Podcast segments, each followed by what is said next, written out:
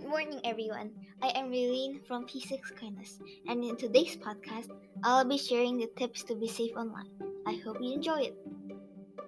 During our modern times, most of us go online. Many people use social media, play online games, chatting with friends, and many more. The percentage of people around the world that go online is up to 79%.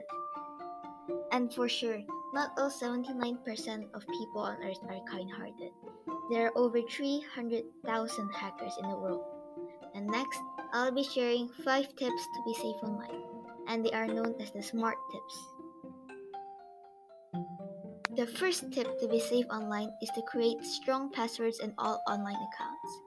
Examples of strong passwords include lowercase letters, big letters, numbers, symbols, and more.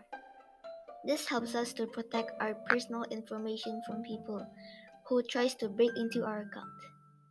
We should not post our personal information on social media, such as posting our face, our full name, our home address, and more. The second tip is to not meet up with someone we do not know. We should only meet with the ones we are familiar with. Meeting up with someone we do not know can be dangerous. The next tip never ever try to accept files or links sent sent by people we do not know. This is because the stuff that those strangers give to us may contain viruses or malware. They may also have inappropriate stuff. The second to last tip is to check if the information given by a person is reliable. Many people have a, a habit of giving, sending hoaxes to other people.